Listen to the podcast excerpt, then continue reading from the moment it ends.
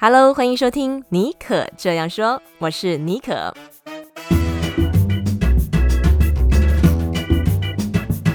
为你注满创意动能，你也可以这样说。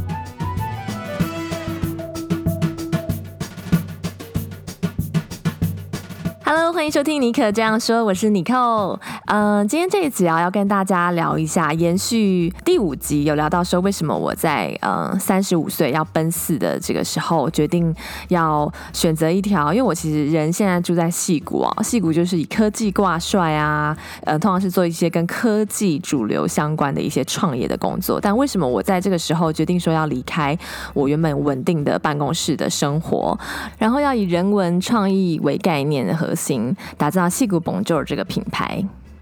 呃，那么讲到这个之前啊，就是要回到一下说，哎，我其实是大概在三个月多月之前啊，我决定说要把我的正职工作，就慢慢慢慢慢慢的给放掉，然后呢，呃，多花一些心力在我自己的呃自媒体个人品牌戏骨 Bonjour 上面。所以呢，这一集呢，我就要聊说我在创业前三个月我做了什么，然后哪些事情我觉得哎现在看起来很有成效哦，或者是哪一些我现在如果可以用另外一种方式去做，也许会有一个不同的方向。如果你现在想要做一个个人品牌呀、或者尝试在办公室生活以外的一些呃冒险，或是你嗯、呃、觉得听这个故事很有趣，可以激发你的想象力、灵感，都非常欢迎大家继续把这一集给呃听下去。因为其实我从以前都一直很羡慕说可以在同一个公司待超过两年以上的人。听到这里，你可能就会哎偷偷笑一下，在一个公司待两年不是一件很简单的事情吗？那么我真的要承认哦，我从大学毕业之后到现在，我待过超过真的是超过十家的公司。当然有一些可能是包含实习的，或者是玩票性质去体验的，但是就是前前后后我做过十几种不同的工作。那么后来我从呃 UT Austin 念广告毕业之后，我回台湾工作，在一家跨国的市调咨询公司工作。那时候我就开始希望说，我可以每一个工作我至少待个两年，好，甚至很多人都会建议说你待三四年。但是这个梦想一直没有实现啊！我到现在最长的一个工作，也就是只有两年，而且真的是正好两年。在那两年的那一刹那，我就就真的是辞职了。嗯，所以我其实一直都。呃，很羡慕可以在一个工作做很久的人，但同时又会觉得说，哎，自己做过很多不同的工作，好像尝试了很多别人看起来可能没有机会尝试的事情。例如，我大学毕业到现在，我做过广播 DJ 配音员，那是这两个是在大学的时代时候开始在做的工作。然后毕业之后继续当广播 DJ 主持节目，同时在一家日商广告公司做广告 AE。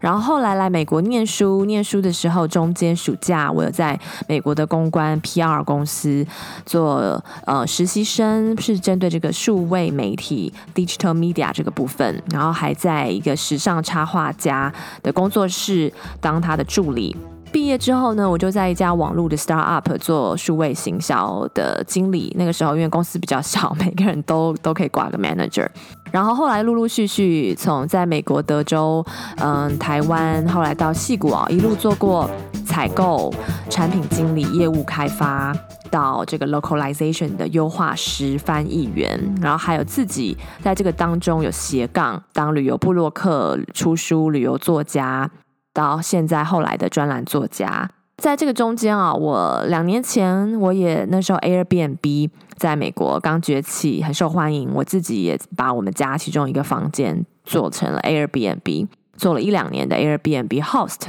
我觉得很好玩，机会再跟大家分享。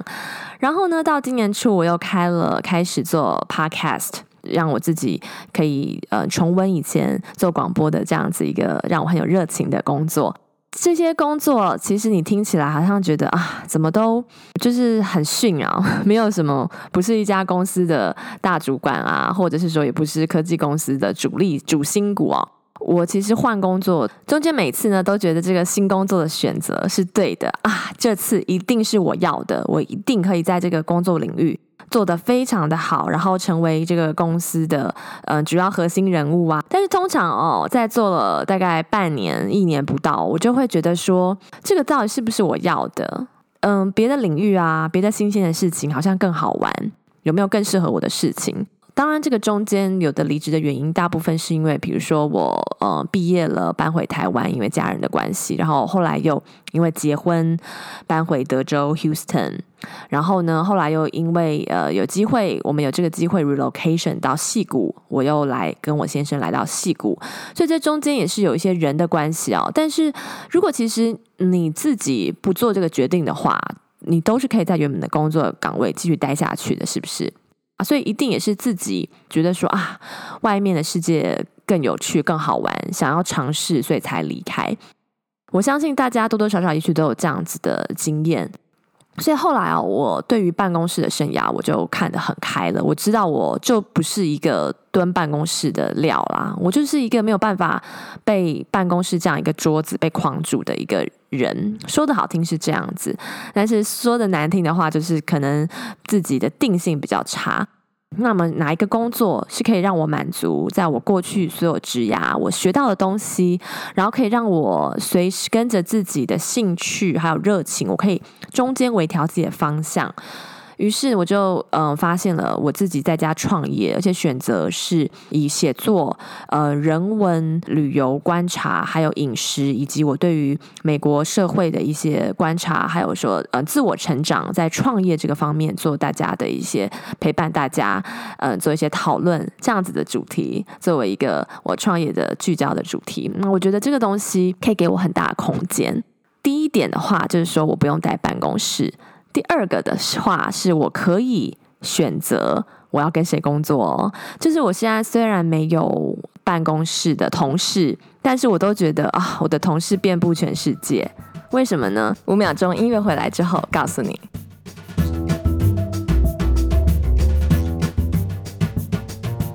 因为我常常在节目中要访问来宾，我嗯，然后我的专栏文章，我在换日线关键评论网，还有自己矽谷 Bonjour 的专栏，我会常常进行一些议题，因为我对很多事情都很好奇嘛，所以我觉得这个工作很酷，是说我可以决定我同事是谁，我只要一封信我寄过去，诶，我跟他 say 个 hello，那两个人看对眼了，我们就展开合作机会。而且这个合作也不见得是长期的，所以你可以有很多嗯，透过很多自己要做的事情当中找到你的 partner。然后我觉得全世界他们这些内容创作者都在鼓励着我。那么我现在呢，也在透过这个节目，也希望诶，我可以给你一些激发你一些你想要做的事情的可能性。后来我就发现说，哎，在家创业这个是可以满足我这种个性。然后我就有时候就会想到说，在我第一个工作，我大学毕业之后，之前提到我在一家日商广告公司做过，那时候是在台湾。其实我每个工作很酷，就是说，虽然我也许都待不久，但是我觉得当中的工作和遇到的人，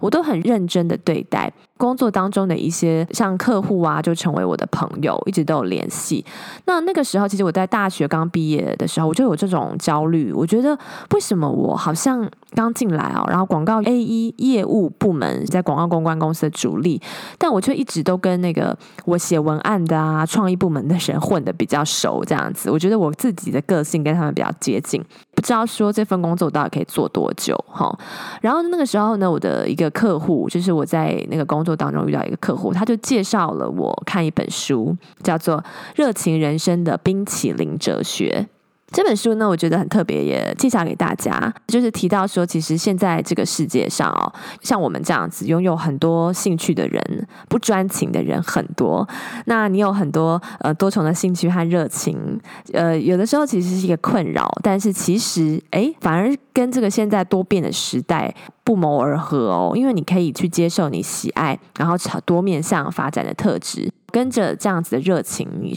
找工作、过生活，同时去自学很多你有兴趣的东西，用热情来帮你换得金钱跟快乐。这本书是针对多面向发展的人，他的这个人格哦的需求，呃，然后你当中可能会面对的一些挑战啊、困难，他提供了一些方法，然后还有一些参考的一些 paper，然后我觉得其实是真的是一个很积极的人格特质，诶，就是我看了这本书之后，我在那么年纪那么小的时候，才二十出头的时候，这本书就让我有一个觉得说，诶。对啊，那也许跟社会主流价值有一些不同，不是说锁定在一个职业或兴趣，也许这样子也也无不可啊。是那个时候，这种冰淇淋的热情人生哲学，就一直在我心里种下了一个种子。这大概是我在创业之前的一个心里面的一个状况。那我们音乐过后回来，我分享我创业前三个月做了什么事情。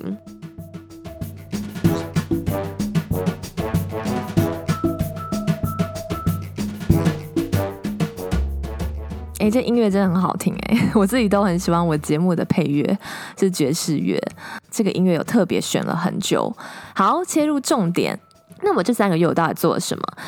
嗯，主要是三件事情。第一个是品牌定位、目标族群的设定。如果你现在不是要做转型的话，你是要 launch 自己的个人品牌哦，那我这个品牌定位就是非常非常的重要。那因为矽谷本就是这个品牌当初就是以小众人文在地旅游为它的核心价值跟品牌的出发点，所以我现在要做这个转型的动作。当然，原本的这个深耕的这个 niche market。也不能流失，就是这个部分还是要巩固。但是呢，如果你要这个品牌它重新的包装定位，能够 reach 到比较嗯多的人，让更多人有兴趣的话，所以呢，我除了继续深耕这一块的内容哦，我也把就是刚刚我提到这个细骨盆，就是品牌核心的部分啊，比如说。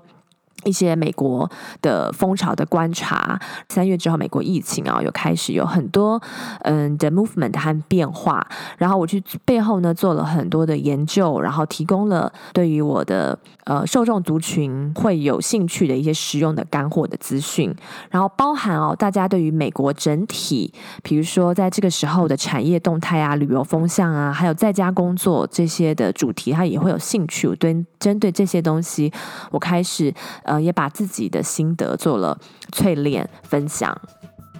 这段时间美国不能去，刚疫情刚开始的时候不太能够去外面买菜，所以我有针对你要怎么样自己在家里，然后那些新鲜的菜就送到你面前，你要如何使用 App 线上买菜？嗯，我有去做了深入的调查，还有实际上去操盘买菜啊。然后这篇那个时候就，呃，很多网友都说觉得很受用，他们也很愿意分享出去，就是非常感谢大家。最近的话，开始针对啊，你要怎么样在家创业工作，甚至是说，如果你想要做 Podcast，你要怎么样训练自己？如果你过去比较没有 Public Speaking 这样子的经验，你要怎么样？哎，训练自己，开始有做一些分享。那我发现很多在台湾的听众朋友对这一块也非常的有兴趣，就很谢谢大家。第一个部分的话，就是你的品牌必须要定位得很清楚，然后你要把你的目标族群的轮廓，你要一直的去描绘它。那我觉得这个中间哈，也不要怕问问题，你可以透过各种方式。如果有人在你的贴文、呃，你的作品下面留言，比如说如果你拍一支影片，那你留言的话，呃，可能你的回复哈，就是。你不要，你不要成为句点王哦！你要能够跟他有 engagement，可以问说：诶，那是这个这个主题是哪个方面让你觉得特别有感？还有没有什么其他的主题你会有兴趣？当然，问法就是说要呃，可以多变一点哦。透过跟他们对谈哦，再加深你对这个族群的了解，建构出诶，你这个品牌你可以提供哪一些产品跟内容。然后呢，这个就跟接下来提到第二点很相关哦。在这三个月，我做的第二点事情就是我持续提供优质免费的内容，然后做呃平台的内容的库存累积。那么我相信所有的内容创作者，或是如果你是个人品牌你创业，呃，你产品就很重要嘛。那以我们内容创作者来讲，我们的产品呃就是我们的文章、我们的影片，还有我们的 Podcast 播客节目。对不对？那在这段时间之内呢，我，我继续提供持续优质大量的内容啊，嗯，不见得很大量，但我觉得质有的时候其实比量还要重要。应该是说你每一篇的影片啊、发文啊、文章，它是要能够嗯很有质感的，深度要够，然后你要能够很持续性的去露露出，不是说。你三个月只有一篇爆款文，跟你三个月你每个礼拜都持续创作，这样子你，你你去想想看，你三个月之后你这两个人的成效会怎么样？那我就跟你讲，一定是第二个会比较好。他也许不是每次都是爆款文，但是呢，诶，他都是可以打中一群人，大家觉得有帮助、有共鸣，然后他持续的提供好的内容创作。所以在这段时间之内呢，我继续针对我刚刚第一个。第一点讲到的一些主题，我去提供诶好的内容，然后让自己有感动的主题，也同时能够感，希望能够也能够感动我的受众。好，那第三点啊，就是你的品牌通路。呃，以这个个人品牌还有内容创作者来讲，通路的话呢，当然就是我们可以接触到。呃，TA 受众的平台，像是有原本的自己的部落格之外，当然还有呃，还有脸书、IG 之外呢，我也新增了两个新的平台跟产品。第一个呢，就是 Medium 的专栏。Medium 呢，是对如果你对于写长文比较有兴趣，也蛮擅长的人，就是很建议大家可以用这个 Medium 的专栏。而且这上面的读者哦，大家比较有耐心，也会把一些文章给看完哦。而且这上面有一些可以跟其他的一些呃优秀的创作的人一起进行交流。然后他的平台的这个内容很干净，所以写起来很舒服。所以我就开设了 m e d i a 专栏，我把它当做一个你可以累积我自己对于一些书写主题有兴趣的这个部分啊、那再来的话呢，就是说对于 IG Instagram 这个平台，因为我过去就是 Instagram 都是我放我个人的照片为主。但是呢，我这次也就是把它做了调整。Instagram 的话呢，除了有偶尔可以看到一些个人生活，但是你要跟你的品牌做连接，所以呢，我就会把 Instagram 和脸书部分的贴文啊，做一些嗯呃主题上面的切割，然后会运用一些 Instagram Story 啊，预先预预嗯告示说，哎，我下一集的嗯 Podcast 的节目访谈来宾是谁呀？抛出一些问题问大家。再来的话呢，新的产品就是你现在听到的这个“尼可这样说”这个 Podcast 音频节目。其实这一点哦，同时你在决定你要开设哪样子的品牌通路，还有内容配方的时候，你要对你于你自己的优势，还有你自己的兴趣点，要很有很深入的了解哦。因为以前其实在这个我出书，在二零一七年、一八年出书之后，有很多一些平台都会来问我，希望可以跟我。做直播啊，访问我啊，问我有没有想要拍影片，他们可以付费。然后其实我真，其实中间有几次我真的就是想说啊，我就是把那个机器、以器材都买下去，买下去之后呢，就会开始拍摄。可是其实我因为以前是大学念广电系，拍摄剪接对我来讲还 OK 不难。可是我真的对于每次要化妆，然后你要。就是写那个脚本啊，这样讲话出现在荧幕之前，我觉得 I'm not feel comfortable comfortable about it。但是后来 Podcast 就让我觉得，诶，很棒哦，因为我以前做过广播节目主持人，当过配音员嘛，我对于声音很有趣，而且也比较有神秘感，然后可以谈一些比较比较长有比较有深度的东西啊，希望是这样啦。也问了几个朋友啊，做了试调。诶，如果我拍影片跟做 podcast 节目，诶，你比较会想要订阅哪一个？那大家都是说可能是 podcast 哦，因为觉得我的声音透过广播听起来好像比较不一样。我就是见光死的那种啦，不像镜头，所以我觉得你要很了解你自己的优势和你的兴趣点在哪。所以我后来就决定说，舍弃拍摄影片、做直播，然后以 Podcast 作为我的主力新产品。所以这是我做的第三件事情：开设新的品牌的产品跟通路。今天最后一段来分享一下，在这三个月当中，我觉得哪一些事情是有效的，哪一些啊，现在看起来也许可以再做一些调整哦。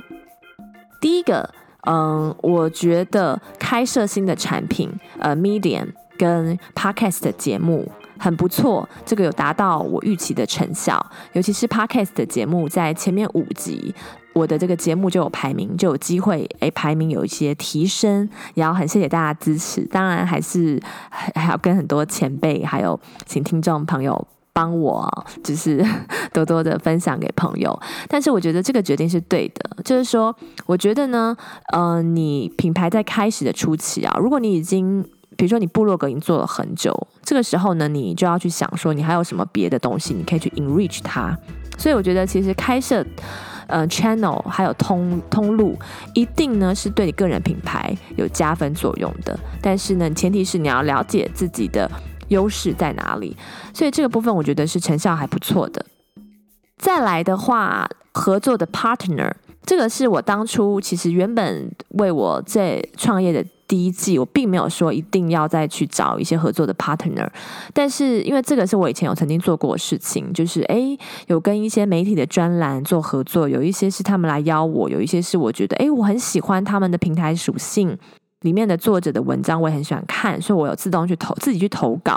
这个部分的话，给之后会可以再跟大家做深入的分享。但是这次的话是说我继续在帮换日线这个平台写文章，然后同时。嗯，关键评论网，如果大家有呃熟悉的话，就是一个针对台湾还有世界的一些整体的时事做一些评析、观察还有评论的一家媒体。那有这个机会，然后因为他们很想要了解，就是对于美国的疫情最近的走势，然后还有像是之前美国发生的一些呃弗洛伊德事件等等等等这样子的嗯、比较大嗯、呃、动荡事件。这个时候自己也有很多的心声想要发表，然后我觉得这个时候就是说，这个是你你为要为个人品牌哦保持一些弹性，不是说完全都要照着你的企划走。有的时候呢，其实这些都是很 dynamic 在变动的，你要跟随着一些自己的灵感和一些时事，呃，做一些调整。不是说像有什么热点就去追哦，是说这个东西你的确是很有兴趣，然后做的人可能比较少，